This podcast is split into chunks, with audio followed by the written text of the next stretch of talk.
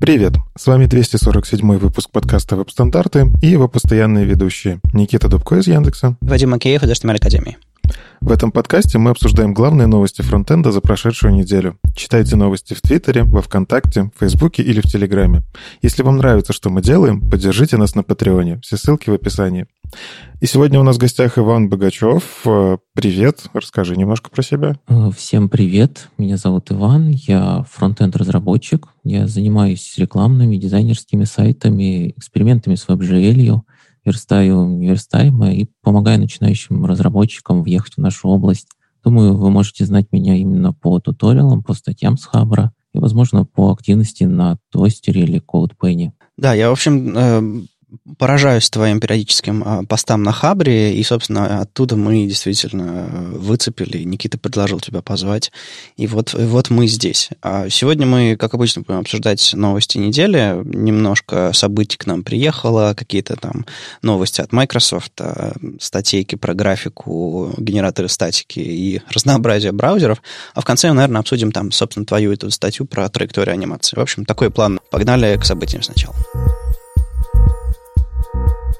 Принесли в календарь два события. Одно плюс-минус русскоязычных просторов, другое просто хорошее онлайн. Первое событие принесли и сказали: в Киеве проходит Frontend Hero Online Meetup. И слово «онлайн», оно так немножко меня удивило, но я подумал, ну ладно, онлайн-метап метап в Киеве, все нормально. Потом выяснилось, что это все-таки онлайн-онлайн, и все, кажется, будут онлайн. Поэтому надо будет поменять поле в календаре, что это действительно онлайн, а не в Киеве. То есть Киев будет, по сути, по киевскому времени. Ну ладно. Безопасность в вебе, ПВА, фоновые сервисы в браузерах. В общем, все вот это очень-очень неплохо. И, кстати, про ПВА. На этом этапе будет э, тема ПВА, и э, на этом этапе будет Максим Сальников. Угадайте, о чем будет рассказывать Максим Сальников. Не про ПВА. Он будет рассказывать про фоновые сервисы в браузерах. Ну, я думаю, там будет все-таки сервис-воркер и около того, но как бы кто-то другой будет рассказывать про ПВА. Удивительно, Максим, что ж такое? В общем, подключайтесь семнадцатого сентября онлайн. И другое событие – Inclusive Design двадцать четыре. Это будет такое мероприятие, которое будет длиться двадцать четыре часа, похоже. Я поражаюсь, как такое, в принципе, возможно, но, тем не менее, кажется, кажется, так и будет. В общем, на YouTube будет трансляция, в которой будут периодически включаться онлайн-докладчики и рассказывать про доступность в широком смысле. И, по-моему, не только веб, там еще будет и немножко про нативные приложения.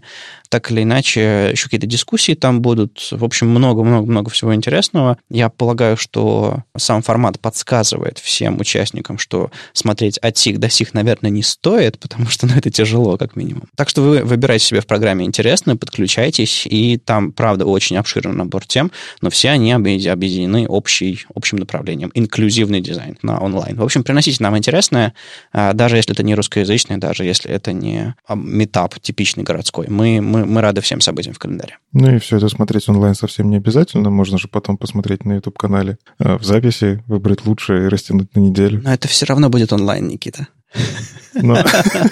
Ладно. Но мне, кстати, я заметил, что у них Adobe платиновый партнер. Ну, то есть поддержка прям такая чувствуется. Это, значит, такое мероприятие не ноунеймовское, мне кажется. Да, это все делает, по-моему, Адриан Розелли, знакомый вам по всяким статьям на тему доступности. Вот, поэтому люди не случайные, мероприятие не случайное, оно уже проходит не первый раз, так что вперед, подключайтесь, если вам интересна тема. Я думаю, я пяток докладов поймаю уж онлайн сразу или во время конференции сразу, или потом уже в записи. Ну и наша стандартная рубрика «Чё там нового в браузерах завезли?». Мы обычно что обсуждаем? Firefox и Chrome, причем в одну неделю. И вот у нас есть повод обсуждать теперь Microsoft Edge. Потому что ребята тоже делают какие-то вещи, которые, которых нет в других браузерах. Хотя, учитывая их интеграцию с Chromium, оно может появиться и в Chrome потом. Я вообще эту тему притащил, чтобы обсудить по, по, новый, новую галочку в, в DevTool'ах. И, в общем-то, все. Потому что я подумал, а что а там еще обсуждать? Это ведь тот же самый Chromium. А Никита говорит: нет, подожди-ка. Ну да. Так слушай, у них тут, ну, интересное есть. Давай обсудим. Здесь появилась поддержка двойных экранов. То есть вы можете в эмуляции своей странички включить, как будто вы смотрите... Ну, мы привыкли, что мы можем эмулировать там iPhone, Galaxy какой-нибудь. Ну, короче, выбрать устройство нужного нам размера, планшет какой-нибудь. Он пытается там юзер-агент подменять. Ну и, короче, как-то имитирует, как будто бы живое поведение на устройстве. Но сейчас как бы идут корпорации в сторону, те, которые производят оборудование, что, а вдруг у нас появятся двойные экраны. То есть есть уже эти концепты, которые продаются за огромные деньги. Но тут вот я на днях видел новость, что, может быть, даже Apple задумывается про то, чтобы делать что-то с двойными экранами. Вот. Теперь это можно эмулировать. Эмулировать в Edge. И, я так понимаю, это такая... Ну, это программа пиара, поддержки заранее Surface, который, по факту, вот он дуо. У него два экрана. И Microsoft сюда интегрирует свой продукт. В общем... Тоже очень интересно посмотреть. На самом деле вот эти штуки, они даже палят какие-то будущие направления, мне кажется, Microsoft. То есть можно заметить, какие тенденции они вот благодаря этим инструментам будут дальше развивать. Поэтому в сторону двойных экранов действительно стоит посмотреть, потому что такое неизученное немножко поле. Буквально пару статей мы, по-моему, публиковали в паблике, но там люди чуть-чуть издалека смотрели на это. Ну, на самом деле, Samsung этим занимался до сих пор, потому что у них устройства выходили на два экрана. Вот сейчас Microsoft год назад анонсировал свой Duo, сейчас его, сейчас его показала на Android. И, в общем, да, кажется, что-то подобное нас ждет. Вопрос в том, как бы, что как и к ретине, как и к экранам, которые не просто шириной там триста двадцать или тысяча двадцать четыре, как раньше стандартные десктопы и мобилки, а к экранам, которые разных размеров. Вот это, к, к этому всему разработчики должны прийти. Раньше ведь приложения делали как? Фиксированных размеров. Они потом растягивались на весь экран. А потом стали, что в платформу нативную, что, что в другие всякие фреймворки, стали добавлять возможность сделать резиновые приложения, в котором там автолейаут какой-то. Вот то же самое нам нужно, видимо, сделать какой-то принципиальный шаг вперед с, с двойными экранами, чтобы понять, что э, наше приложение может быть, существовать на двух экранах одновременно. И как с этим быть? Делать сплошное с швом или делать два отдельных? В общем, тут интересная, интересная перспектива. Иван, а ты э, в своем ежедневном э, использовании вот чисто по интернету ходишь в чем и в чем разрабатываешь, отлаживаешь? Это у тебя один и тот же браузер или как? Да, я в основном пользуюсь Chrome, причем обычным, стабильным, то есть это не какие-то девелоперские версии.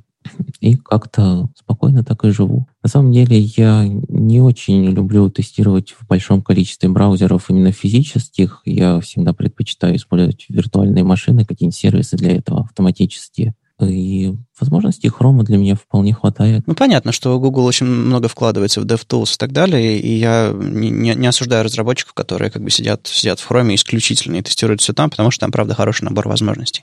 Другое дело, что когда отлаживаешь где-то еще, нужно разбираться в отладчике. Раньше вот в и и-шном отладчике нужно было разбираться, сейчас вот в Firefox-ском тоже неплохо было бы разбираться. Так что тут, тут какой-то все-таки опыт нужен. А кстати, какими сервисами ты пользуешься? У меня, на самом деле, это жизненный вопрос. Я сейчас пытаюсь найти себе какой-то удобный сервис, который не будет требовать у меня пол моей зарплаты в месяц, за то, чтобы я получал свободный, регулярный доступ к, ко всем браузерам, ко всем платформам. Ну, ладно, к, больш, к большей его части. Ну, я как-то подсел на сервис Cross-Browser-Testing от SmartBear и пользуюсь в последнее время только им. Он когда-то был привязан к CodePen, и там можно было демки тестировать вообще бесплатно. То есть ты что-то на CodePen попробовал, запустил, там везде посмотрел, и это было очень удобно. Ну, а насчет зарплаты, это я не знаю. Мне кажется, они все сейчас примерно одинаково стоят. Угу. Ну, то есть, типа, там пятнадцать-двадцать баксов в месяц, такие, такие цены, по-моему, у них. Да, это так. Ну, ладно. Ты представляешь, посадить всех этих людей, которые будут повторять за тобой твои действия? В браузере. Им же нужно платить зарплату. Это же так работает, да? Да, да, Никита, примерно так работает. Интересно, у них есть вакансии? Хорошо. А, кстати, на Linux действительно тебя же особо, тебя же особо там Safari не, не, не завести, а иногда для тестирования он все-таки нужен. Да, с Safari действительно есть проблема, потому что если Internet Explorer или Edge можно там в VirtualBox, грубо говоря, поставить, то macOS так не завести. И нужно либо отдельное устройство, либо какой-то такой сервис. Угу. Ну да, да. Это, кстати, вполне себе оправдано. Ладно, Никита, что там еще, кроме двойных экранов и космоса? Или, тебя, или, или ты на этом закончил? Network Console. Network... Не, я, я сейчас отдам тебе микрофон, но, короче, Network Console. Появилась Network Console, которая на самом деле это такой Postman, но внутри браузера. Ну, то есть, ладно, не до Postman. Postman все-таки такой самостоятельный продукт, но вы можете настраивать, что вы хотите, куда отправить. Ну, то есть, раньше, ну, как бы, староверы, не знаю, ну, хардкорщики курлом это делают, и, в принципе, нормально. Там уже заголовочки как-то так на кончиках пальцев набрал нужные параметры, все работает. Но это такое... Я тоже немножко гуишник. Мне нравится, когда ты можешь там покликать, сохранить какой-то запрос, там, скопировать его, модифицировать, что, в принципе, можно сделать через консоль тоже. Текст копируется. Но, тем не менее, в общем, вы можете теперь включить эту, эту экспериментальную фичу, и она, я насколько понял, интегрируется с самой вкладкой Network, то есть вы можете нажать Edit and Replay, то есть вы берете запрос, который уже существует, например, он у вас там упал с ошибкой авторизации, не знаю, там кука какая-то не дошла или еще что-то, вы берете его в эту вот штуку, в Network Console, и вы можете там по факту чуть-чуть отдебажить, то есть посмотреть, что не было какого-то заголовка, добавить этот заголовок, проверить, что все работает. Вот именно такая интеграция мне очень нравится. То есть раньше у меня флоу какой был? Я в Network смотрел... что там упало, смотрел отдельно в виде просмотра просто, что там происходило, ответ там. Ну, короче, как, как мы обычно смотрим в консоли, что там происходит с запросами. Потом переходил в какой-нибудь Postman, копировал туда этот запрос. На самом деле их все равно можно было копировать там в разных просто форматах. Туда как-то это переносил, эмулировал, дебажил там, и потом уже там какие-то обновления делал. Ну, в общем, это такое. Используешь несколько инструментов, не очень удобно. Сейчас в одном месте...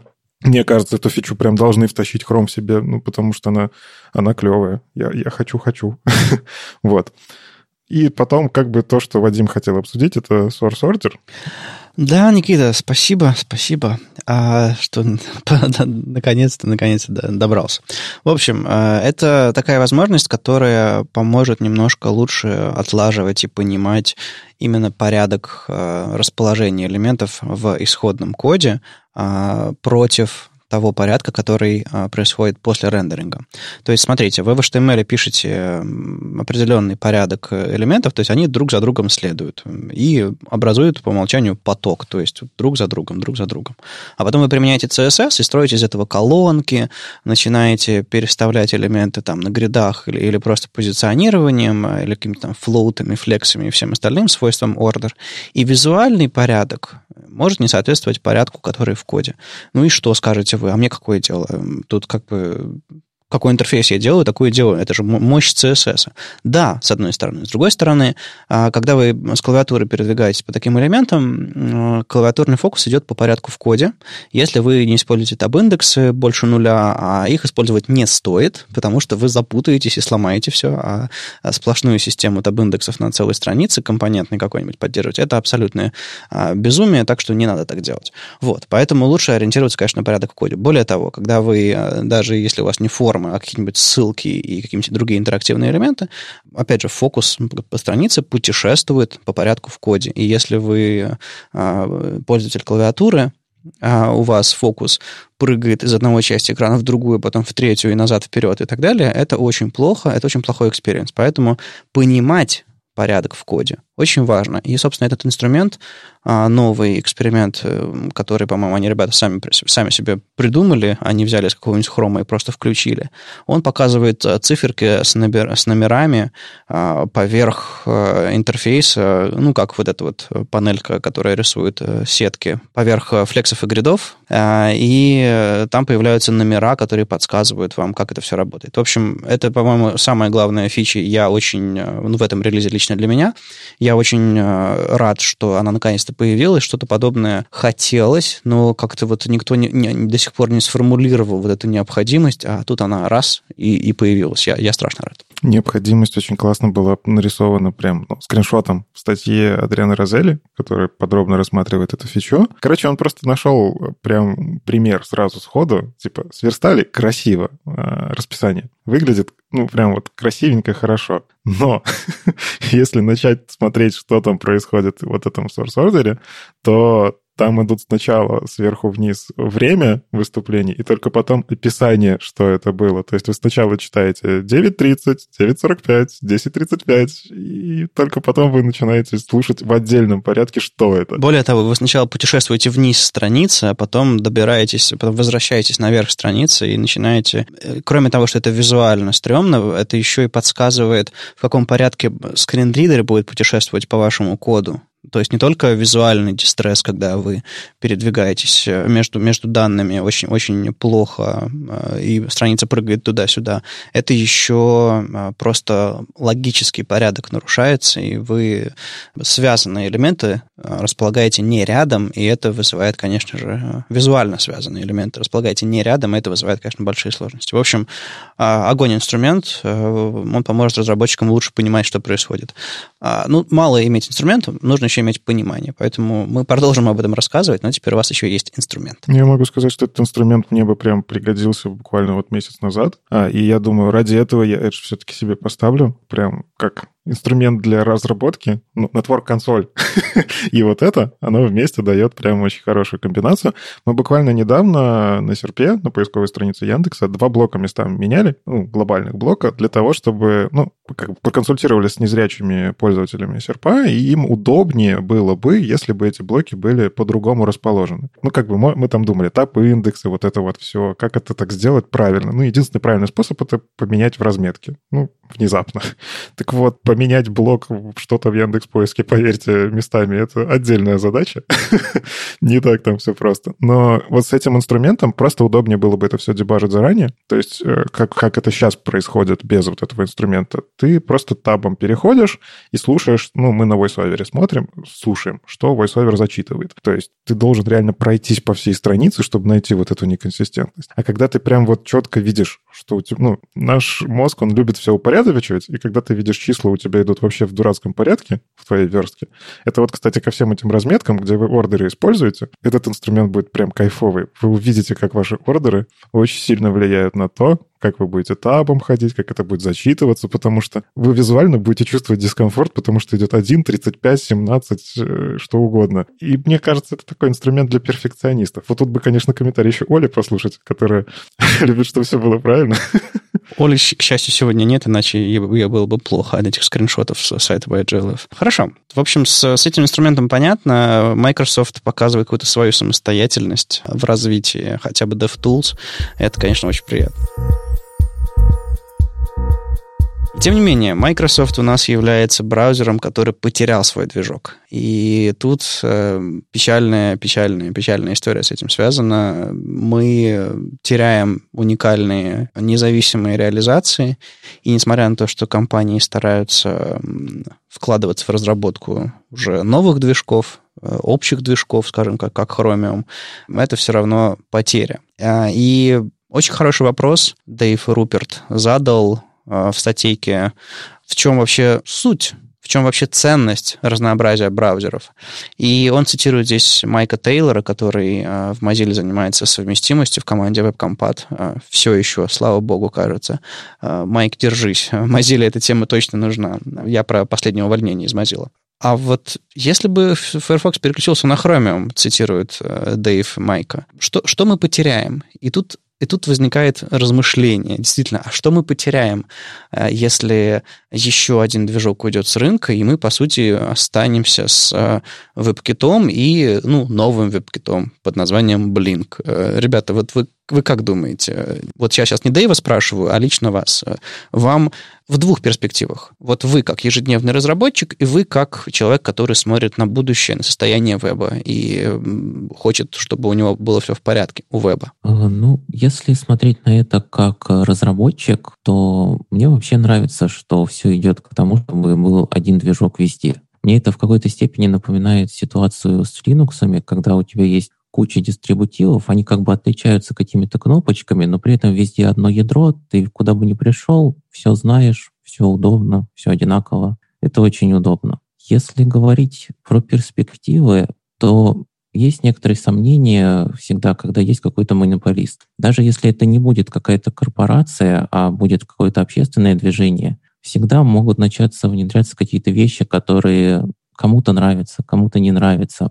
И у нас уже не будет выбора, что если мне вот тут не нравится, пойду возьму другой браузер, а там будет вот то, что нравится. В этом смысле у меня есть некоторые сомнения относительно перспектив. Ну вот и у меня, кстати, схожее мнение, потому что нам, как разработчикам, страдать с кросс-браузерностью — это часть нашей работы, ну, в какой-то мере. То есть вот тут тебе приходит тестировщик, говорит, у тебя в Safari вот это не работает, вот тут он говорит, что в каком-нибудь ю си-браузере на конкретном устройстве не работает. Ну и когда у тебя большая аудитория, ты обязан это взять и починить. Вот и эта часть работы, она такая не самая приятная, что ли. То есть как разработчикам, наверное, я не буду утверждать, но нам проще будет разрабатывать в одном браузере, в одном движке. С другой стороны, опять же, как разработчик, а мне хочется, чтобы мои всякие штуки, которые можно абстрактно как-то выразить там в виде одного си эс эс-свойства, например, они внедрялись, они появлялись для того, чтобы мне было хорошо. И чтобы такое внедрение происходило, нужна конкуренция, нужно, ну, когда есть конфликт, есть движение. Если есть конфликт на уровне разных владельцев браузеров, разных движков, разных разработчиков этих движков, движение будет. Просто кто-то у кого-то что-то будет подсматривать и так далее. Ну вот как, например, в прошлом выпуске с Андреем, помнишь, сказал, классная фича, это внизу ю ар эл, когда размещен, да, вот, да, вот этот бар в браузере. Так вот я смотрю, что сейчас многие браузеры на это посматривают и потихоньку себе это втаскивают. Потому что ну, кажется, это стало удобнее, хотя, черт побери, идея на поверхности, да? Люди этим начинают пользоваться, и многие движки задумываются, что надо эту настроечку сделать. То же самое с разработческими штуками, то есть, не знаю, ECMAScript версии девятнадцать какой-нибудь, там, не, не две тысячи девятнадцать, да, окей, okay, ECMAScript сорок два, назовем так, вот, какой-нибудь очень крутой, который я одну строчку пишу, и у меня полностью все делается, да, ну вот, предположим. Для того, чтобы такая штука появилась, нужна какая-то дискуссия, нужны какие-то, как-то сбор данных, как разработчики этим пользуются, что им нужно, что у них болит, от чего можно отказаться и так далее. Поэтому такой вопрос спорный, но проще однозначно будет с одним движком. Но платформа, чтобы развивалась, нужно, чтобы были разные браузеры. Тут я как бы за то, чтобы не умирал Firefox, жил Safari, как бы он там ерунду не творил, но пускай живет. Не, мне кажется, нужно не останавливаться на достигнутом. Мало того, что нам движок один нужно оставить, так еще и желательно, чтобы экранов было тоже, ну, штуки три, не больше. То есть, типа, чтобы десктоп был там тысяча двадцать четыре на семьсот шестьдесят восемь, ну, ладно, побольше можно. Чтобы мобилки все были там триста двадцать шириной максимум и минимум тоже. И, ну, можно, можно еще планшетную ширину оставить, и, в принципе. Ну, смотрите, три экрана. По три экрана проще разрабатывать, чем про, по триста тридцать размеров, да? Ну, так давайте к этому стремиться. И браузер, чтобы был один, и чтобы джаваскриптовый движок был один у всех, точно был, и, и чтобы все сайты одинаково выглядели, и так далее. Вот если, если, если пойти по этому пути, если понять, чего мы хотим в этой ситуации, мы хотим, чтобы стало разрабатывать проще. Но вот если вот эту вот простоту раскатывать дальше, дальше, дальше, дальше, мы поймем, что мы ухудшаем саму экосистему этой простотой. Уменьшаем количество возможностей, мы уменьшаем количество вариаций, и вы знаете, что бывает, когда количество вариаций уменьшается, экосистема загибается. То есть птички, мошки, всякие вот, вот, вот городские там, и природные жители лесов какие-нибудь. Как, как только что-то нарушается, как только их становится мало, они уже перестают друг с другом взаимодействовать и вымирают потихоньку. Вот то же самое с экосистемой, мне кажется. Много браузеров, много экранов, много компаний, много разных интересов. Ну, то есть, грубо говоря, если Microsoft не поэкспериментировала бы, или там Samsung не поэкспериментировал бы с устройствами с двумя экранами, эту тему могли бы мы долгое время вообще никогда не увидеть, потому что другая компания решила бы, что нам это не нужно. И в итоге мы получаем, эм, как там Дэйв хорошо выразился, кооперацию, а не корпорацию. То есть это такая игра слов, конечно же, здесь, что не одна корпорация принимает решение, не один. Просто, знаете, может быть, оказаться в той ситуации мы в странной, когда один человек, менеджер продукта Google Chrome, например, решит за нас, что нам что-то не нужно. То есть он уменьшит приоритет какой-то фичи, а это повлияет на весь веб, на нашу ежедневную работу. Это чудовищно. А тут у нас есть много людей, много ком- команд, много компаний, которые конкурируют друг с другом, а еще и слушают разработчиков в этот момент. И у нас получается что-то более, более живое, более разнообразное, более отвечающее нашим потребностям. Вот это, конечно же, об этом не стоит забывать. То есть будущее той экосистемы, в которой мы работаем, важнее, чем наши сиюминутные удобства. Вот в этом деле, конечно же, это контринтуитивно. То есть нам хочется жить в комфорте, в тепле и в удобстве, но нам за счет какого-то неудобства и дискомфорта мы можем нашу отрасль поддержать. Вот это как-то странно, но, но, но так. Ну, Дэйв еще очень хороший аргумент привел э, касательно того, что когда у тебя много браузеров, это на самом деле очень сильно замедляет твою платформу. Это очень интересный аргумент, который не так часто приводят в этом споре, поэтому я на нем сейчас акцентирую внимание. То есть, если задуматься, да, разнообразие — это клево. То, что появляются новые фичи — это клево. Но он приводит очень яркий пример, что для того, чтобы в браузер затянуть элемент main во все браузеры, нужно было десять лет. Хотя по факту main — это просто особый семантический div. Ну, то есть он там скорее больше на ария и, на, возможно, как-то там для поисковиков имеет смысл. Но, по сути, это div. У него все точно такие же свойства. Вот прям и десять лет нужно было для того, чтобы это затащить. И это, ну, естественно, не единственная такая штука.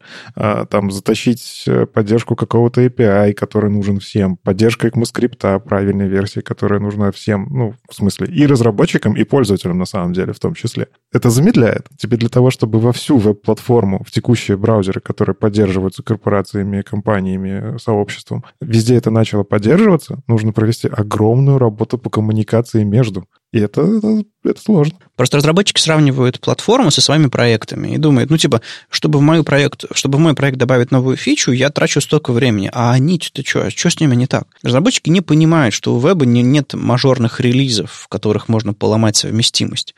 У веба есть обратная совместимость, абсолютная. Абсолютная. То есть все браузеры должны быть совместимы со всеми вот этими вот новыми обновлениями там JavaScript, си эс эс, эйч ти эм эль. Обратно совместимы. И чтобы старый код работал в новых браузерах, чтобы новый код работал в старых браузерах, так или иначе хотя бы. И это очень сложная задача, собственно, которая, которая решается, в частности, за счет замедления. И, как правильно говорит Дэйв, мы в платформу добавляем не тренды, а скорее какие-то глобальные тенденции, чем сиюминутные тренды, которые возникают там и сям, появляются, пропадают. Мне кажется, это, это гораздо важнее. Те вещи, которые закрепляются, остаются в истории, остаются в платформе, потому что, ну, то есть, если, если взять и изучить э, эпоху, каждую эпоху в истории человечества, но особенно там последние двести-триста лет, когда у нас какие-то источники сохранились хорошо об этих эпохах, ты узнаешь, что там были фантастически популярные писатели, жанры, еще что-то такое. Те люди, про которых мы даже знать не знаем. А там это были просто боги, боги, ходящие по земле. А потом раз и пропало, и тренд ушел, и мода ушла, и до нас подобные вещи не дошли. Они, переста... Они там перегорели за, за пару-тройку лет и не стали, не оказали какого-то влияния очень большого на культуру, прям, прям очевидного. То же самое с вебом.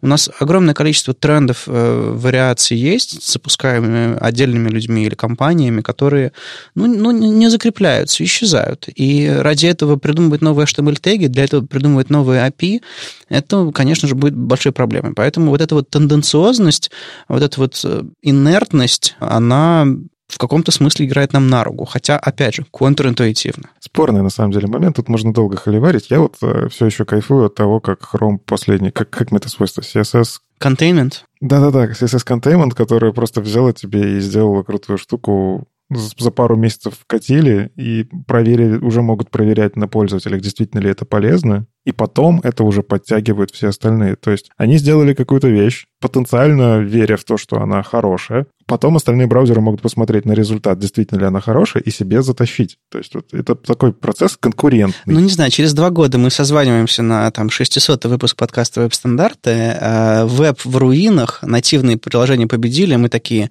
а все потому, что Chrome когда-то вкатил это свойство, ребята. Помните? Ну, ты же в это не веришь, ну, камон.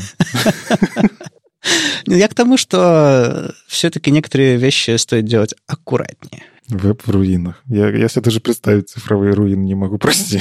Это сложно. Биты, биты, не знаю, ноль целых пять бита где-то. Иван, а ты фронтендер и, и веб стопроцентный, или у тебя есть опыт софтверный, нативный, еще какой-то? Интересно, веб — это для тебя единственные платформы и место, и насколько ты за него держишься? Последние четыре года это единственное место, то есть я занимаюсь только фронтендом и ничем больше. Но до этого я занимался разработкой на Си, каких-то системных утилит. Это не была, конечно, коммерческая разработка, но какой-то опыт там был. И потом я просто в какой-то момент захотел делать что-то красивое, перешел во фронтенд, и на самом деле не хочу уходить, мне тут нравится. Ну вот мне-то во фронтенде тоже нравится, а еще у меня есть такая особенность, что кроме фронтенда я, кажется, ничего не умею. Ну ладно, я, я стараюсь делать какие- какие-то шаги влево-вправо, и не только вообще в веб и в цифру, а вот в современные интерфейсы, но все равно как бы это основная моя профессиональная платформа, и если ей, будет, ей станет плохо, то плохо станет мне, я окажусь на улице в каком-то смысле. Так что я бы не хотел, чтобы подобное происходило, и чтобы вы понимали, почему я так э, переживаю про, за будущее веба, я, это эгоистичные мотивы исключительно. Боже, какой же у тебя синдром самозванца, простите. А? Человек на своем, в своем блоге рассказывает про то, как он клавиатурой паяет, как он деврельством много лет занимался, велосипеды может собрать и разобрать. Блин, выпендриваешься, короче. Никита, за это, за, за это не платят, за это не платят, это за фронтенд. Это можно коммерциализировать, если, у тебя, если исчезнет фронтенд. Камон. На паперте не останемся, но он не исчезнет, я очень надеюсь.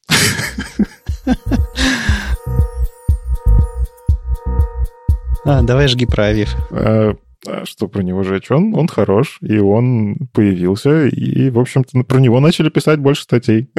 Это, естественно, естественно, когда появляется какая-то яркая фича, которую долго ждали-ждали, понеслась, называется. Джей Корчебальд сделал классную публикацию, визуально классную публикацию, которая объясняет, почему Авив — это круто. А вот то, чего как раз не хватало для того, чтобы вот эту новость обсудить, что Chrome восемьдесят пятый затянул в себя поддержку Авив. Не хватало понимания, а зачем? Ну, то есть кто-то сказал, что оно меньше там по размеру, лучше сжимает, но это вот всегда такое. Нужно исследование, посмотреть хорошенько и сравнить. И вот тут меня прям впечатлило, когда посмотрел все картинки, такое все. Теперь я точно буду поддерживать Авив везде, где нужно. Если, пускай даже на будущее одну строчку в пикчер ставить не проблема.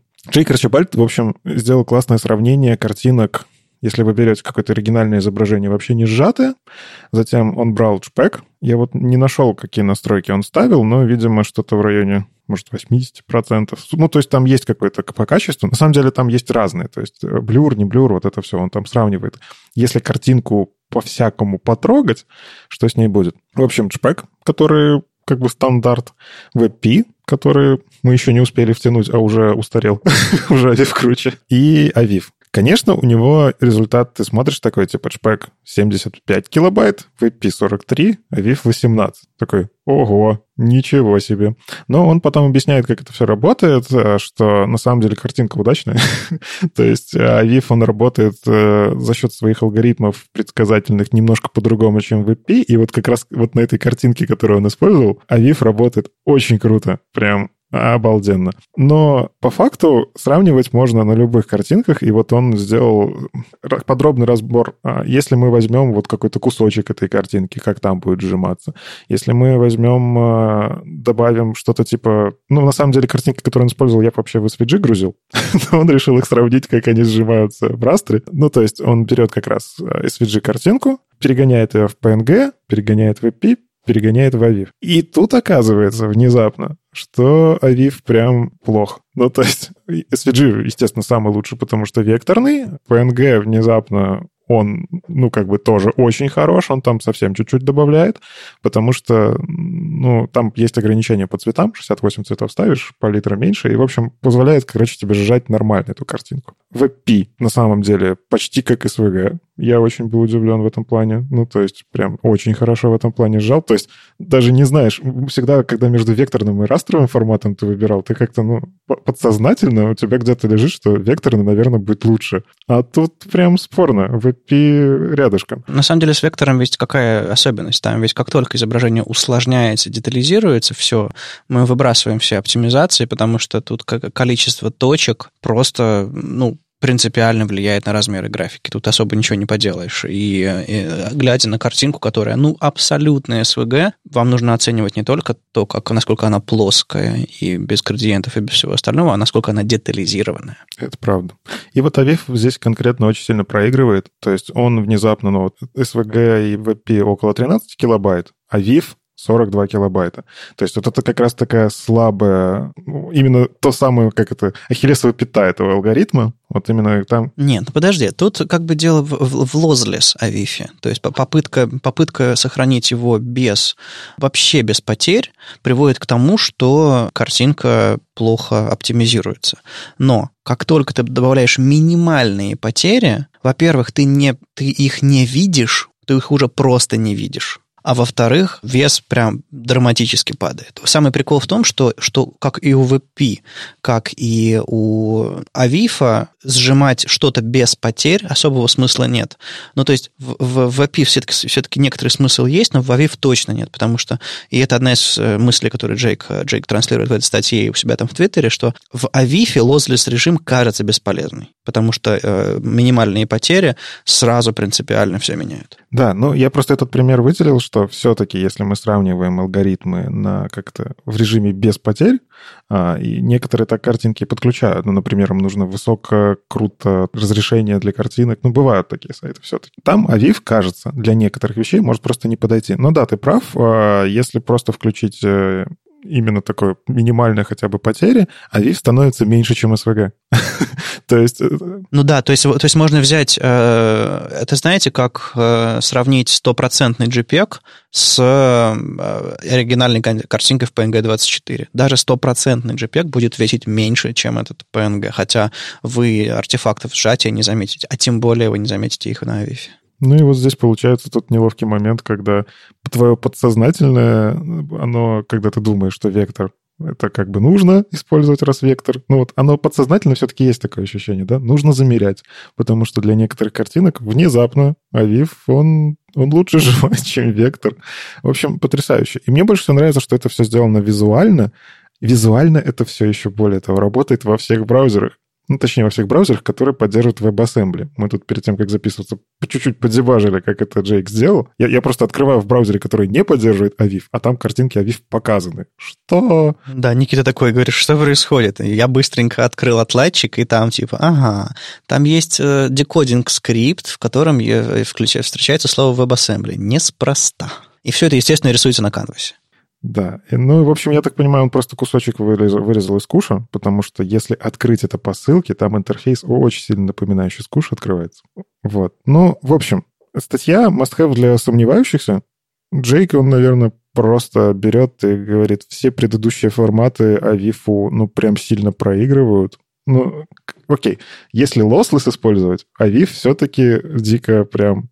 не очень хорош, но достаточно... Ну, мы редко используем lossless. Если вам действительно можно на ваших проектах сжимать картинки, а это почти все проекты, камон, чего уж тут, авиф прям пора. То есть, да, вам, конечно, нужно задуматься про то, чтобы там инфраструктуру под это начать поддерживать. Если у вас там сборка, то надо в процесс сборки добавить конвертирование в авиф и прочие-прочие штуки. Нужно правильно там серверные заголовки настраивать. Ну, то есть, сделать все правильно, но как только оно у вас заработает, пользователи, как минимум тех браузеров, которые это умеют, Chrome восемьдесят пять, вот, у них уже будет тратиться гораздо меньше трафика, и это того, я думаю, стоит. Там еще есть другое исключение, связанное с э, вот этими новыми контейнерами графики, веб пи и авиф. Да, они не очень хорошо работают в lossless режиме, э, это раз.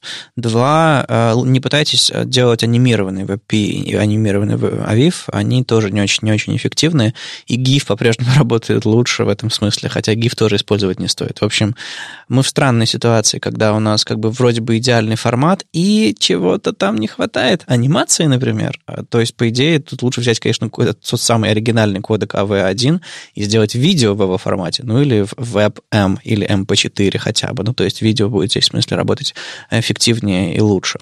И еще один момент, который Джейк пытается прямо сейчас, пока мы говорим, пытается его исправить в авифе, по крайней мере, предлагает эту идею. В общем, он в Твиттере постил у себя недавно, на днях, о том, что прогрессивный агрессивный JPEG бьет авиф, в общем, как лежачего по ощущению от загрузки, потому что он самые первые данные может доставить гораздо быстрее. Так вот, Джейк такой говорит, а что если... То есть самой прогрессивности в формате нет, она просто не встроена в сам формат.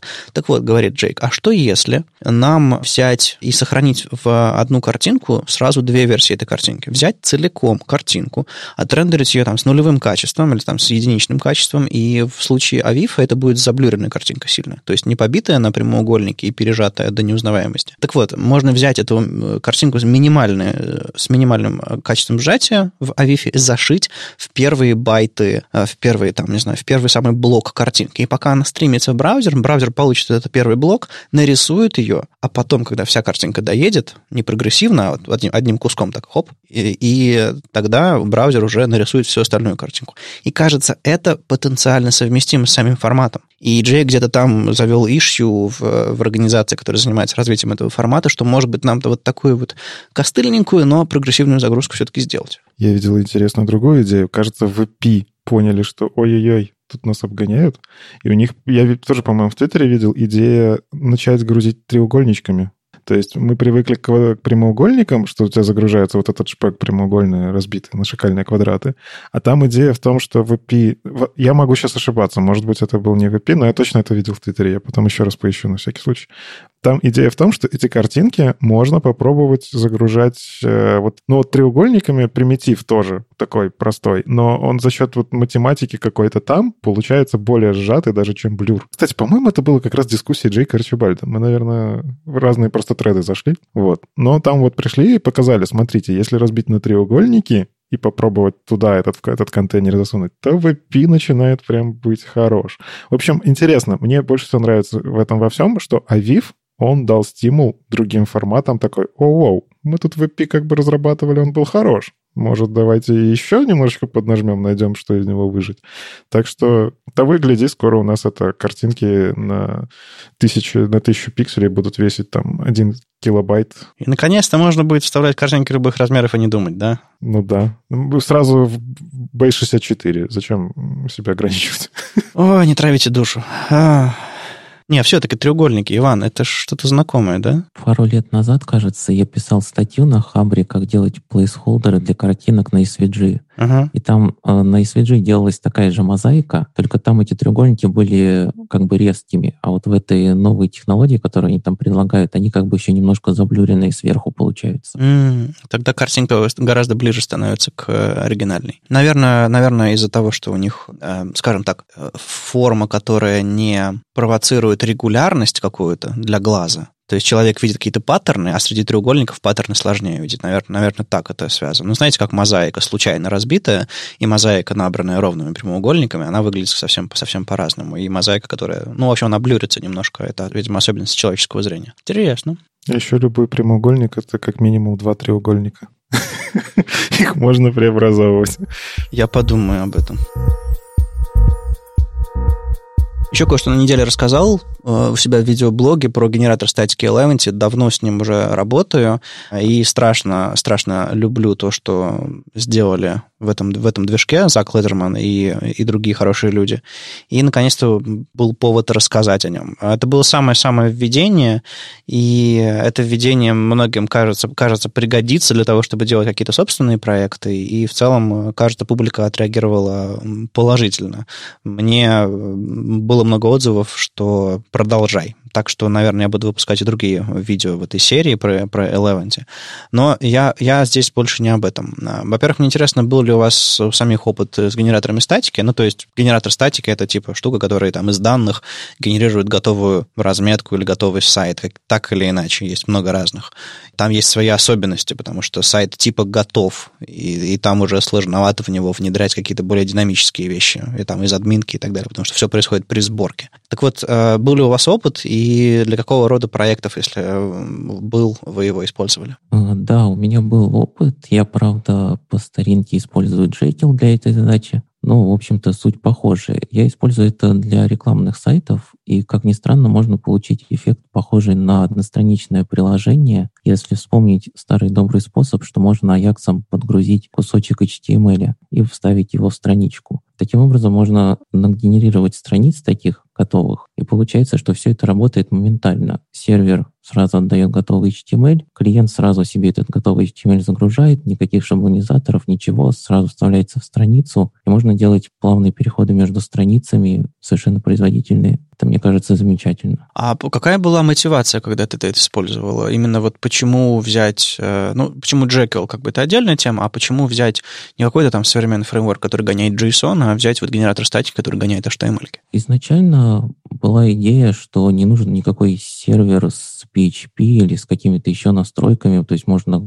куда угодно это положить, и оно будет работать. Почему не современный? Сложно сказать. На самом деле многие сайты, которые попадают на конкурсы типа Awards, си эс эс Design Awards, используют инструменты вроде Barbo.js, и они как раз вот гоняют эйч ти эм эль туда-сюда. И, наверное, это подтолкнуло в первую очередь. То есть взял готовый инструмент, а он уже так работает. А потом уже и куда-то уходить не хотелось. Хотя сама идея того, что можно гонять JSON, наверное, это будет быстрее загружаться. То есть эйч ти эм эль там с классами, он может быть довольно увесистым. Но, с другой стороны, на клиентской части никакой шаблонизатор не нужен. Загрузил, сразу показал. Сложно сказать, что из этого будет работать быстрее с точки зрения пользователя. Кажется, что с точки зрения пользователя есть два разного, два разного типа experience. Первая загрузка, и загрузка уже последовательная, которая там при переходе между страницами, и у каждого из технологий свои там плюсы и минусы. Так что тут как бы однозначного ответа, наверное, нет. Тут зависит от конкретного сайта, конкретного сервиса. Это точно нужно мерить. Я уже, наверное, рассказывал эту историю, что у нас ребята из команды скорости замерили, и Ajax, который загружает эйч ти эм эль, внезапно оказался медленнее, чем просто загрузить новую страничку. Но это, я везде повторяю, это особенность Яндекс.Поиска, потому что ну, у нас там столько оптимизаций даже на уровне даже там получения заголовков и их как-то э, быстрого определения, что с этими заголовками делать, потому что сервис там с двадцатилетней историей, вот, и мы упарываемся по скорости. Поэтому у нас конкретно в нашей ситуации вот такая ситуация. Нам проще и дешевле для пользователя, и лучше для пользователя по метрикам взять и перезагрузить страницу. Пользователь более счастливый. Но вот этот подход загружать странички Аяксом, это очень хороший подход. Я искренне не понимаю все еще, зачем мы так тащим активно все эти фреймворки на клиент. То есть я понимаю, зачем это разработчику, потому что удобней, ну, типа быстрее. Мы взяли, написали компонентик, мы взяли какой-нибудь с GitHub, с эн пи эм, поставили себе новый компонентик, он уже сходу работает. Очень удобно. Я там быстренько что-то поправил, оно везде поменялось. Для разработчика это кайф. Но когда ты пользователь, которому нужно трафик экономить, быстро во всем этом перемещаться, кажется, что мы очень часто очень зря тащим всякие штуки типа того же самого React на клиент, зачем-то там придумывая вот этот эс эс ар, который на самом деле во многих приложениях он даже не нужен. У вас, может быть, эс эс ар включен только для того, чтобы статическую страничку нарисовать, где у вас вообще нет JavaScript. Я вот когда такие проекты вижу, мне немножечко... Ну, а про сам генератор статики делал что-то такое? Конечно. Jekyll — это тоже было что-то первое, просто потому что GitHub Pages позволяет тебе встраивать туда всякие Jekyll-штучки, и, ну, я, у меня было рубишное прошлое. Короткое, но было. То есть меня Ruby не пугает. В принципе, я там какие-то свои даже плагины писал под Jekyll. У меня там, собственно, мой старый блог, который я все никак не перепишу на Eleventy, он крутится на Jekyll. Вот, но потом у меня была дурацкая идея свой собственный генератор статики сделать. То есть тоже мне понравилась идея, что можно хранить данные в JSON, и из этого JSON делать что угодно. Ну, то есть я же JavaScript знаю, значит, наверное, я могу что-то скрутить. Но потом выяснилось, что в JSON офигенно неудобно хранить тексты. То есть данные хранить, да, а тексты нет. И моя идея немножечко так загнулась, потому что я не хотел париться с маркдаунами, там вот это всякое нунчаки и прочее. А вот Eleventy я почему кайфую? Прям все вот эти идеи, которые я так у себя делал в брейншторм, они реализованы, реализованы гораздо лучше, чем я мог себе, ну, это позволить по времени. То есть Eleventy — это сейчас моя любовь новая, потому что ты туда можешь React засунуть, если очень сильно хочешь. То есть она тебя ни в чем не ограничивает. Вот ты правильно сказал в видео своем, что это не для того, чтобы сделать сайт вот только так и чисто на Eleventy, и все. Вы можете туда сборку свою прифигачить. Хотите веб-паком, хотите галпом, все поверх. Ваша задача просто использовать Eleventy как генератор по факту статики из чего-то, из каких-то данных, из каких-то маркдаунов, там, JSON, что хотите туда засуньте, он из этого сделает вам икс эм эль-ку, эйч ти эм эль-ку, тоже там фид для подкаста, да? А потом поверх вы можете накрутить React, Angular, Vue, что хотите. вас Eleventy вообще не ограничивает. Вот что интересно, джей эс-ное сообщество сейчас взялось за, за Eleventy для своих там юзкейсов и начинает потихонечку внедрять поддержку там всякого Vue, React и так далее. То есть, ну, скажем, фиксить те места, которые мешают интегрировать вот это все сборку в какие-то сингл-пейджи или около того. И разные, добавляет поддержку разных там шаблонов и все работу, работу с JavaScript, с, с данными и со всем остальным. То есть тут как бы понятно. Но мне задали вопросы в комментариях и в одних других соцсетях о том, что ну, для всех проектов это же не подходит, но если там нужно, не знаю, систему комментов сделать. Как? Вот как вот это сделать на генераторе статики? И мой простой ответ – никак. Потому что некоторые проекты требуют, не знаю, базы данных, некоторые проекты требуют какой-то интерактивности системы и всего остального. То есть, понятное дело, что к Eleventy это тоже можно прикрутить, но это неудобно, и админки нет. И вот просто Eleventy, кажется, подходит для какого-то сабсета, какого-то подмножества проектов, и так вышло, что подобного рода проекты я сам запускаю. Поэтому, да, это мой выбор. Я, кстати, видел интересную реализацию комментирующей системы. Она немножечко сходна с идеями Лиеверу и ее фреймворка Mavo. Идея в том, чтобы использовать GitHub для комментирования. То есть если ты для сайтов разработчиков, ты просто авторизуешься через GitHub, и ты в формочку пишешь что угодно, просто при помощи GitHub эй пи ай ты по факту делаешь push в репозитории, где лежит сайт, и сайт пересобирается. То есть через какое-то время он передеплоится, и твой комментарий будет виден. Это, с одной стороны, прям, боже, что? С другой стороны, это все еще сайт, которому не нужна база данных. Ну как, GitHub не будем рассматривать как базу данных. Вот. И, в принципе, для разработчиков интересно, почему нет. А когда GitHub лежит, лежит и твой сайт, и ты с этим, в отличие от своего сайта, ты с GitHub ничего не сделаешь. Ну да, тут как бы есть нюансы, что ты доверяешься внешней системе, и тебе это не очень. Хотя, может, для некоторых подойдет. В общем, я, я просто стараюсь делать, когда мне нужно сгенерировать статику, в девяносто девять процентов случаев моих задач. Я генерирую статику с помощью генератора статики. Я не беру WordPress, я не беру Gatsby, я не беру какие-то вещи, которые делают очень много того из того, что мне просто не нужно. Я, я беру простой инструмент. И если у вас есть простые задачи, берите для них простые инструменты. Вот, пожалуй, мой основной посыл вот по следам этого видео и фидбэка на него. Мы, собственно, зачем Ивана-то позвали? Была на неделе хорошая статья, которая прям еще и при этом лонгрид такой нормальный. Математика верстальщику не нужна или временные функции и траектории для покадровых два дэ-анимаций на сайтах? Уже звучит, да, так интригующе. Во-первых, математика верстальщику не нужна. Я помню, в свое время даже были, по-моему, шорты с Игорем Алексеем, Алексеенко, да? Да, да, да. Математика для фронтендера и что-то такое. Ну вот, в общем, да, я, я просто запомнил, как Игорь объяснял, зачем она нужна, и что, в принципе, да, она может быть не нужна. И здесь прям мне немножечко мир перевернулся. Как? Я немножечко вспомнил молодость, как мы в университете вот это все как-то так изучали. Но нам в университете вот это, наверное, проблема у многих э, государственных учреждений образования.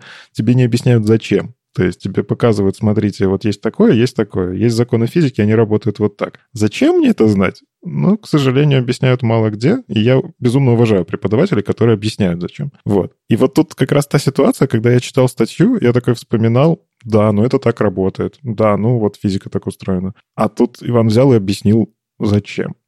Что при помощи этого на самом деле можно делать всякие красивости. И для меня немножечко перевернулся этот мир всяких генеративных артов. Я вот подписан в Твиттере на разных людей, которые делают это на разных языках, но по факту они в итоге делают какие-то клевые анимации, картинки.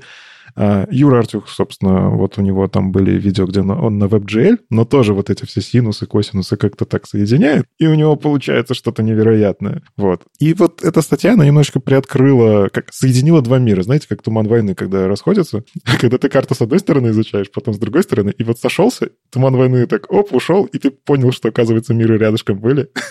Их нужно было соединить. Вот действительно, Вадим, а тебе математика нужна? Я верстальщик, мне математика нужна, но но я ее побаиваюсь, и на самом деле задачи, которые требуют генерации чего-то и вот подобного из того, что, например, было, было в статье, я просто либо использую библиотеки, либо просто избегаю этих задач, либо не интересуюсь этими направлениями. То есть, как бы, тут очень просто признаться. Как бы, действительно, моя математика закончилась в школе, я написал экзамен выпускной на пятерку, был страшно доволен собой, все понимал, мне было интересно, а потом вспышка, и я уже занимаюсь совсем другими делами, и как бы математика для меня не существует.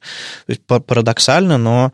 То есть, какой-то технический склад, какие-то там общие понятия у меня есть. Ну, то есть, это абсолютно, Иван, вот по твоей статье, как бы, все, что ты говоришь, как бы, это немножко про меня. И Никита совершенно правильно заметил, что статья меня не испугала, в отличие от большинства, большинства статей про применение математики для, для фронтенда, для рисования и для построения каких-то там сложных фигур, потому что она очень плавно тебя вот буквально за руку проводит э, от примера к примеру, и за это, за это, конечно, огромное спасибо, и кроме этой статьи, многие другие, в общем-то, подобным образом же написаны. Это, конечно, э, выгодно отличает, собственно, твои статьи от многого того, что публикуется на Хабре. Тут у меня вопрос следующий. А вот именно эту ты почему написал? Откуда оно вообще взялось? Зачем, во-первых, для тебя самого это?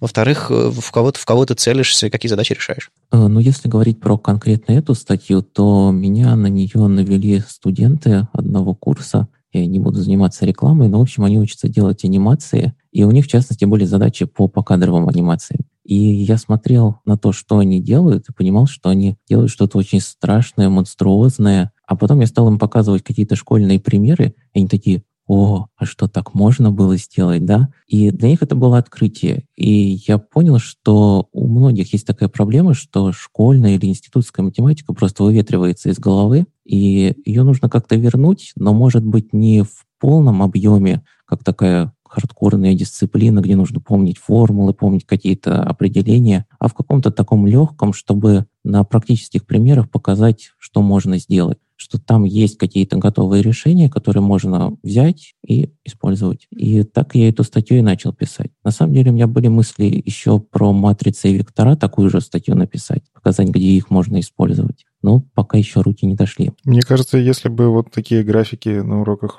не знаю, ладно, не на уроках, это в школе, наверное, сложение синусов, хотя, может, и в школе уже можно.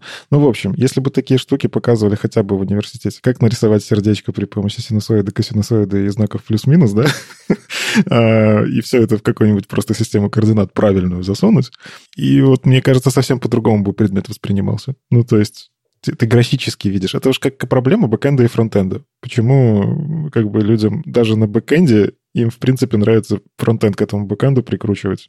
Ну, я, по крайней мере, такие мнения часто слышал, потому что бэкэнд ты долго делаешь, непонятно что, непонятно зачем, чтобы там какую-то чиселку у тебя в итоге получилась там. А фронтенд, он тебе показывает, что ты делаешь. Не, на самом деле, это та, ровно та, та вещь, которая сработала для меня, которая затянула меня в ай ти, скорее всего. Еще, на самом деле, в школе мы, когда занимались исключительно теоретической информатикой, там, логикой, двоичными системами исчисления и так далее, у доски и мелом, мне это было смертельно смертельно скучный, я как бы, ну, то есть, храпел на задней парте. А как только мы начали строить графики, как только мы начали рисовать какую-то графику, уж не помню, на, на Basic или на чем мы там рисовали, а потом запускали это все, писали разные там алгоритмы, программы. Вот это самое мое первое знакомство с ай ти. Все, глаза загорелись, и я понял, что я могу строить что-то, визуализировать и так далее. То есть, это просто сработало для меня как человека более визуального, чем алгоритмичного. Я не знаю, имеет ли смысл эти, эти фразы, но вот это, так я пытаюсь объяснить свой склад ума, свои там особенности. Вот в этом смысле я жалею, что я не, хоро... не соединил вот эту вот свою техническую сторону, которой я занимаюсь последние годы, с визуальной хорошенько. И вот, может быть, эта статья для меня станет этим поводом, этим заняться. У меня была похожая ситуация в школе. Когда только началось программирование, я как-то так к нему относился более-менее холодно, а потом мы начали рисовать фракталы. Я думаю, вы все видели множество модельброта, вот эти красивые картинки, и они меня затянули. И, собственно, я и в программисты, наверное, пошел, решил, что пойду вот именно тогда. Ну, по твоим статьям на Хабре на самом деле видно, что ты прям вот эту красивость любишь. А, там и математика Воронова, вот это вот там всякие красивости в плане си эс эс нарисовать, но с анимациями, и вот это статья про графики. А, скажи, зачем ты вообще пишешь для Хабра? Ну, то есть, окей, я понимаю, что Хабра полезный ресурс, я сам с него черпаю информацию, но у тебя это прям такое направление формулировать свои клевые мысли, какие-то сжимать знания, которых там может быть очень много, но их упаковать в что-то текстовое, это сложно. Я вот просто могу по своему примеру сказать, я не могу себя заставить написать статью, мне проще доклад прочитать. Ну, потому что ты мысли выдал, не надо сильно их оформлять. Я, к сожалению, еще и плохой спикер, я не всегда готовлюсь. Да, Вадим? Иногда просто выходишь на сцену, у тебя есть слайды, ты по этим слайдам как бы свои мысли ты из тезисов берешь и оформляешь. Ты же делаешь колоссальную работу, колоссальную в том плане, что ты не пишешь какие-то коротенькие штучки, ты пишешь лонгриды, через которые, ну, тебе нужно выделить, сесть время, чтобы их прочитать, понять. Зачем ты это делаешь? Ну, я бы сказал, что здесь есть три причины, почему я это делаю. Первое — это когда долго изучаешь какую-то одну тему, она как-то в голове заседает, и очень сложно переключиться на что-то новое. Нужно эту тему как-то из головы убрать, вынести на внешний носитель, грубо говоря, поставить на полочку и забыть. И для этого статьи замечательно подходят. То есть сел, все, что знаешь по какой-то теме, написал, и можно идти дальше. Мне это не раз помогало, когда я изучал веб джи эл, то есть какую-то часть изучил, и понимаю, что в голову уже больше не помещается, нужно как-то остановиться, систематизировать, убрать и потом уже идти дальше. Вторая причина — это когда ты объясняешь что-то другому человеку, ты сам лучше в этом разбираешься. Я думаю, все слышали такое выражение, как метод утенка.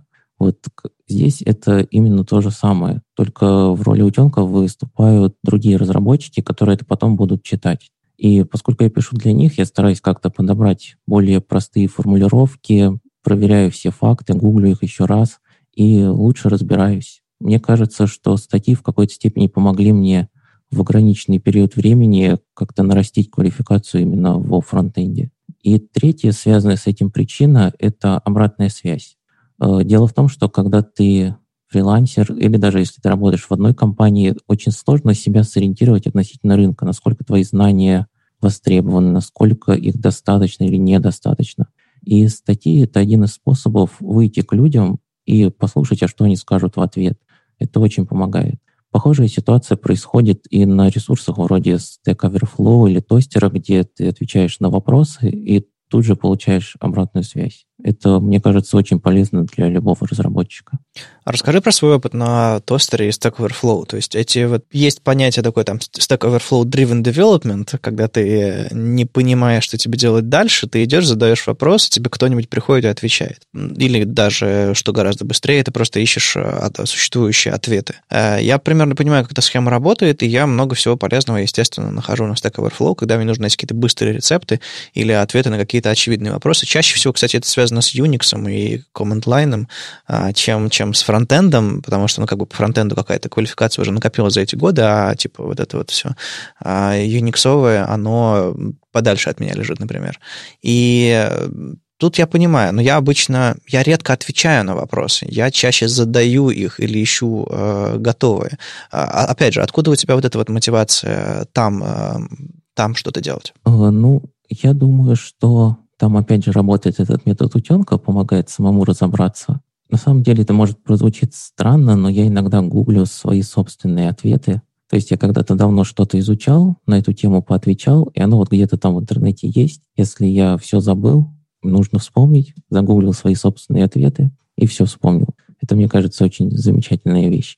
Не, я вчера делал, я вчера писал один код, связанный со шрифтами, там один, одну, один разбор делал, и я пошел искать слайды собственного доклада, чтобы скопировать какие-то строчки, чтобы посмотреть, как, что же я людям рассказывал там год назад. Так что это, это обычная тема, что ты, что ты сделал, положил это на полочку, и, это, знаете, такую, не в опера... из оперативной памяти достал и положил на какие-то уровни поглубже. Ты знаешь, где оно лежит, но ты не помнишь деталей. Ну да, мне кажется, здесь еще э, есть такой момент, что когда ты делаешь свои заметки и хранишь где-то их у себя на компьютере, их никто не видит, а когда ты выкладываешь их, ну, например, на такой ресурс, как Тостер, то они и другим людям тоже помогают. И нарабатывается какая-то репутация, люди тебя благодарят даже за простые ответы и вопросы. Это тоже может мотивировать к дальнейшему развитию. Окей, okay, да, понимаю. Это выращивает тебя как-то еще. То есть тут есть отдельная тема, что видео, аудио форматы, вот современные, современные медиа немножечко лучше тебя презентуют для публики, чем статьи. Но, опять же, все, все, все-таки можно стать как бы автором статей, которых, которых знают, которые читают, со, со сравнимым успехом. Просто это немножко по-другому работает. Это точно работает на персональный бренд, бренд какой-то.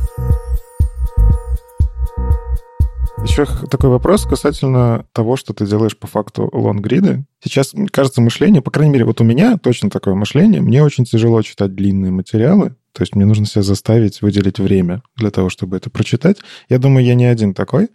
И вот Вадим заметил, что там все чаще видео форматы. Кто-то влоги заводит, кто-то там стримит, кто-то просто делает обучающие видосики на пять минут. Там. Или подкасты, си эс эс-подкаст, который вот вышел, в коротенечко пытаются объяснить, как работает си эс эс. Да? Это такие форматы, которые быстро послушал, что-то для себя принял. Вот тебе самому не как писателю статей, а как потребителю контента. Тебе самому какие форматы удобнее?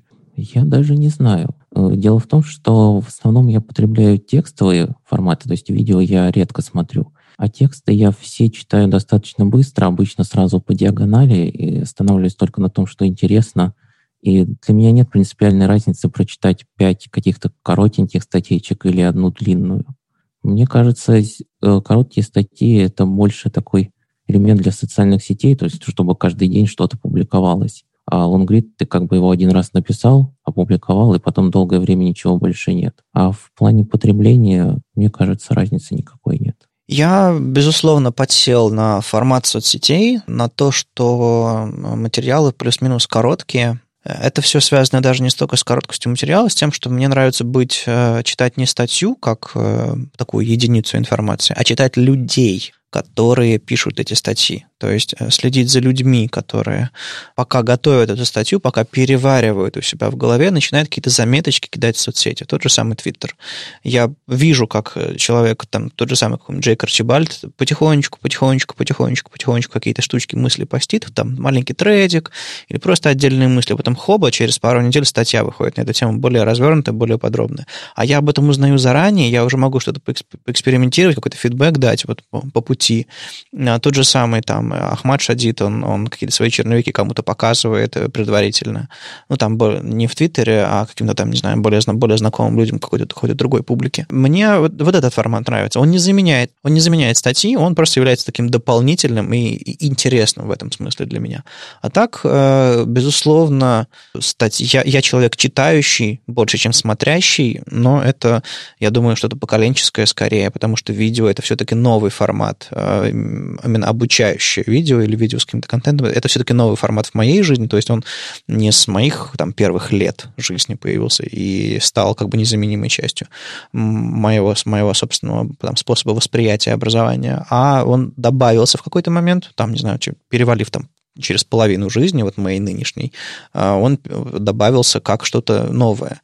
И, естественно, я стараюсь в него интегрироваться не в смысле пытаюсь догнать поезд. Нет, я просто довольно-то естественно в него интегрируюсь, но я понимаю, что это не основной мой способ. Поэтому я останусь все-таки, наверное, человеком читающим до, до, до конца своих дней.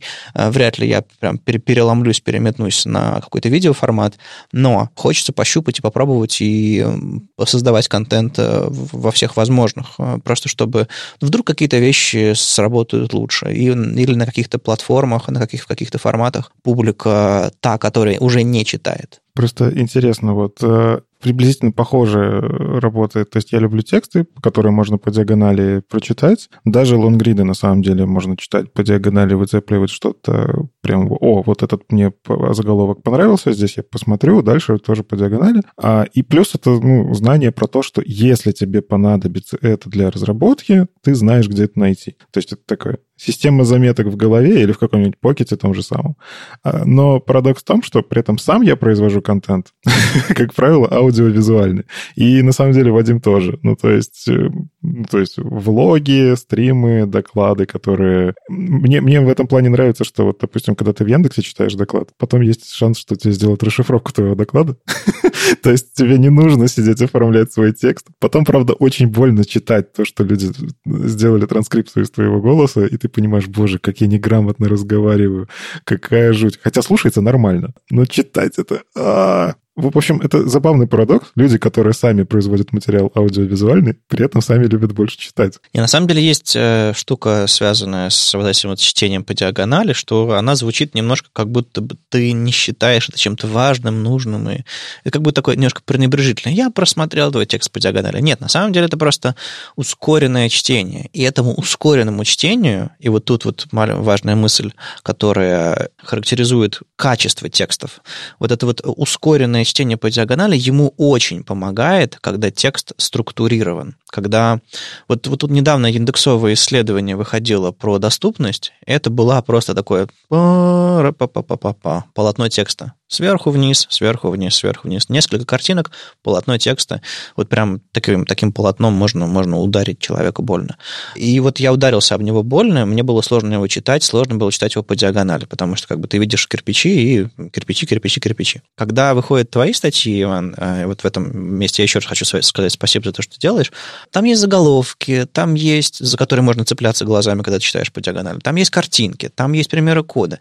Оно, они разнообразные, они э, структурированные. И вот это качественные лонгриды. Когда это просто журнальная статья в стиле, не знаю, Льва Толстого э, или какая-нибудь публицистика, это, сложно за это цепляться. Возможно, это недостатки нашего современного сознания, которое вот это вот клиповое. И, а, а возможно, это просто новая реальность, и к ней нужно приспосабливаться и не давать оценочных суждений типа новое, старое, плохое, хорошее.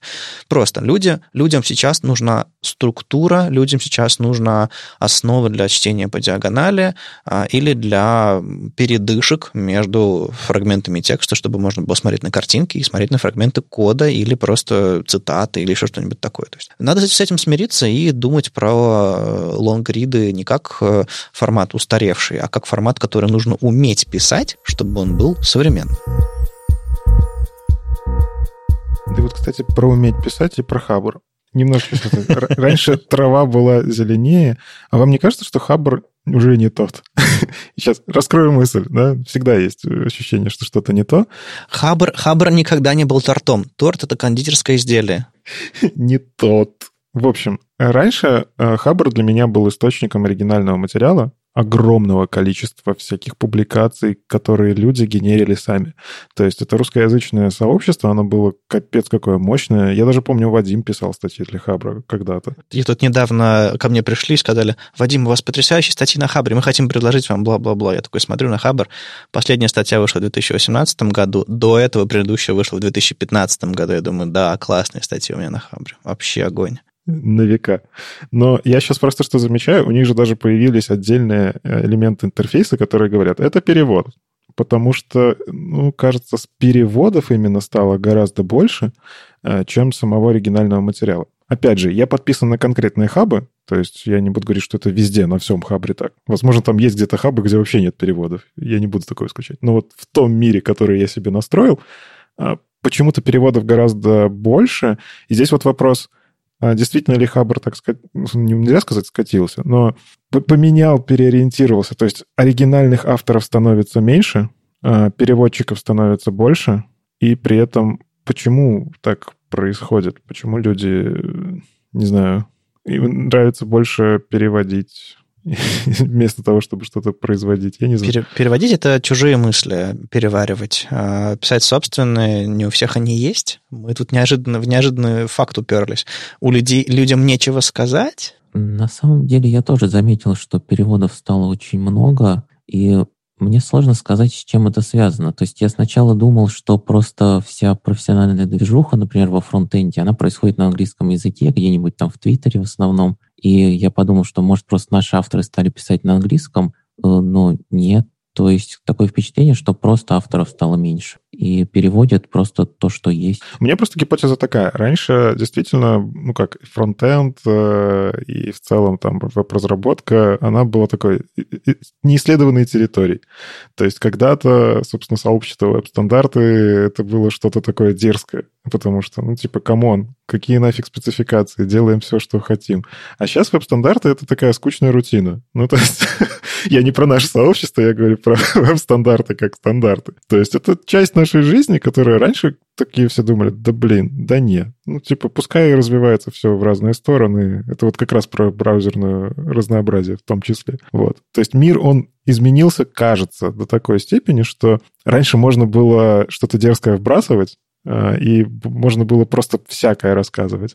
А сейчас материала стало настолько много, повторяться ж не хочется. Опять же, на Хабре есть правило публикации, что если уже такое писали, то, во-первых, там может модерацию не пройти, во-вторых, тебе придут и ткнут в это. Типа, а зачем ты повторил статью, которая вышла два дня назад? Ай-яй-яй. Ну и я не знаю, вот у меня гипотеза, что мы меньше можем производить за счет того, что мы уже все сказали. Тем не менее, мы каждую неделю обсуждаем в подкасте какие-то новости. Как-то умудряемся. Я, я не знаю. Короче, странная какая-то тенденция. Да нет, люди-то, людям-то есть что сказать. Новые технологии выходят, новые эй пи ай выходят и так далее. А вопрос в том, что, кажется, действительно не так много людей, которые создают, гораздо больше людей, которые потребляют. И так, наверное, стало не сейчас, так, кажется, было всегда. И я не вижу какого-то супер перелома, что кто-то стал, где-то стало публиковаться меньше. Всегда... Просто раньше статей было меньше, а сейчас статей больше, потому что семьдесят процентов из них переводы, процентов десять пересказы. Я периодически вижу на Хабре перевод... статьи, которые... Типа, где ты эту картинку уже видел? Такой, открываю статью какую-нибудь недавнюю, а вот откуда эту картинку взяли, вот откуда пример кода взяли. Люди просто берут и пересказывают, то есть даже не переводят. То есть когда ты видишь оригинальные статьи, ты иногда пересказ, понимаешь, Никита?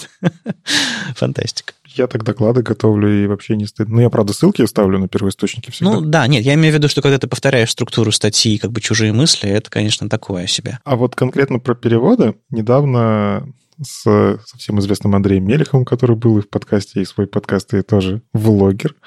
Уже развелось вас этих влогеров. Так вот, была такая небольшая дискуссия, а нужны ли вообще переводы? Ну, то есть DevShaft, например, раньше, собственно, почему я влюбился в DevShaft, это были потрясающие переводы потрясающих статей, которые мне позволяли в сложных технических штуках с моим тогда слабеньким знанием английского, ну, прям разбираться. То есть я очень благодарен этому сообществу, которое сейчас переводами больше не занимается. Это прям грустно. Вот. И Андрей, он говорил такую мысль, что в принципе переводы полезны только авторам переводов, переводчикам, и бесполезны, кажется, окружающим, тем, кто читает это. Действительно ли это так? Ну просто, а почему тогда на Хабре столько переводов становится? Мне почему-то кажется, что на Хабре сейчас очень много переводов в корпоративных блогах, где люди как бы сидят на зарплате, и им нужно какое-то количество в месяц делать этих статей. И авторские статьи не могут в таком количестве писать, а переводы как бы для них проще. Вот это важная, важная реплика. Спасибо тебе, что ты озвучил. И мне как-то вылетело из головы, что Хабр э, при всем его комьюнити, ощущение от него, которое рождается, когда ты туда заходишь, типа сообщество собралось, там очень много корпоративных блогов, там очень много компаний, которые двигают свою, свои продукты. А, то есть там уже три или четыре э, хостинговых компании регулярно публикуют переводы. РУВДС — это как бы самые одиозные из них, которые там как бы в неделю сколько переводов постит, а, около фронтендерских, потому что она, они поняли, окей, это привлекает много внимания, фронтенд на, на подъеме последние сколько лет, лет пять уже, наверное, и нам нужно публиковать и привлекать публику. И они публикуют, и они переводят все подряд. Иногда какие-то совершенно новичковые, дурацкие статьи, иногда просто статьи с хайповыми названиями, и там реально сидят переводчики на зарплате, которые термины переводят как будто они не знают, о чем вообще идет речь. Ну, то есть, как бы про качество переводов этих всех хостерских блогов я даже, даже говорить не буду, там как бы не о чем говорить. Но, возможно, часть этого переводного трафика, она просто решение маркетинговых задач каких-то компаний. И в целом хорошо, что на русском языке что-то появляется. Я не согласен, что переводы, они ценны только для переводчика. Мне кажется, это все-таки позволяет кому-то сделать первые шаги в изучении каких-то технологий. Это языковой барьер становится большой проблемой. Я человек, который был выучил английский слишком поздно. И для меня русскоязычные статьи и переводы на WebMoscone были огромной помощью. Так что проблем с переводами у меня нет. У меня есть проблемы с плохими переводами и пере- переводами статей, которые не стоят того, чтобы их переводили. Но это другая тема. Ну, да, в общем, если так подытожить, Хабр, он все-таки не тот. То есть он не такой, как был раньше, потому что он развивается в какую-то сторону. И я так понимаю, все-таки авторы есть, их просто переводчиков больше. Возможно, действительно это сравнение, потому что переводов стало гораздо больше, и у меня где-то на подсознании идет процентное соотношение. Но переводы... Я тоже считаю, что они важны. То есть я начал ими заниматься, когда... Я, я вижу какой-то материал, которым я хочу поделиться. То есть я понимаю, что он написан на английском языке, меня он прям потряс, ты сидишь такой «Вау!» Это должны знать все. И ты понимаешь, что вокруг тебя есть люди, которые в веб-разработке, но, к сожалению, английский им не нужен по каким-то причинам. Ну вот просто реально бывают люди. Представьте себе, во фронтенд-разработке бывают люди, которым английский не нужен. Не заставляйте их учить язык, потому что вы считаете, что это правильно. Он будет им полезен, но сейчас он им не нужен. Так вот, тем не менее, вот эти статьи, я хочу, чтобы эти люди, они с ними ознакомились, и поэтому я беру эту статью и как-то вот в веб-стандартах большой коллегией с трех человек переводим материалы, и я считаю, это полезно. Опять же, реакция в соцсетях показывает, что как минимум находится под каждой статьей там двадцать-тридцать человек, кому это оказалось полезно, значит, не зря. С вами был двести сорок седьмой выпуск подкаста «Веб-стандарты» и его постоянные ведущие Никита Дубко из Яндекса и Вадим Макеев из эйч ти эм эл Академии. И сегодня у нас в гостях был Иван Богачёв. Иван, спасибо, что присоединился к нам. Да, спасибо, что позвали. Призову слушателей писать статьи, не забрасывать это дело и развивать русскоязычное комьюнити. Слушайте нас в любом приложении для подкастов, на Ютубе, во Вконтакте. И не забывайте ставить оценки и писать отзывы. Это помогает нам продолжать. Если вам нравится, что мы делаем, поддержите нас на Патреоне. Все ссылки в описании. Услышимся на следующей неделе. Пока. Пока. Всем пока.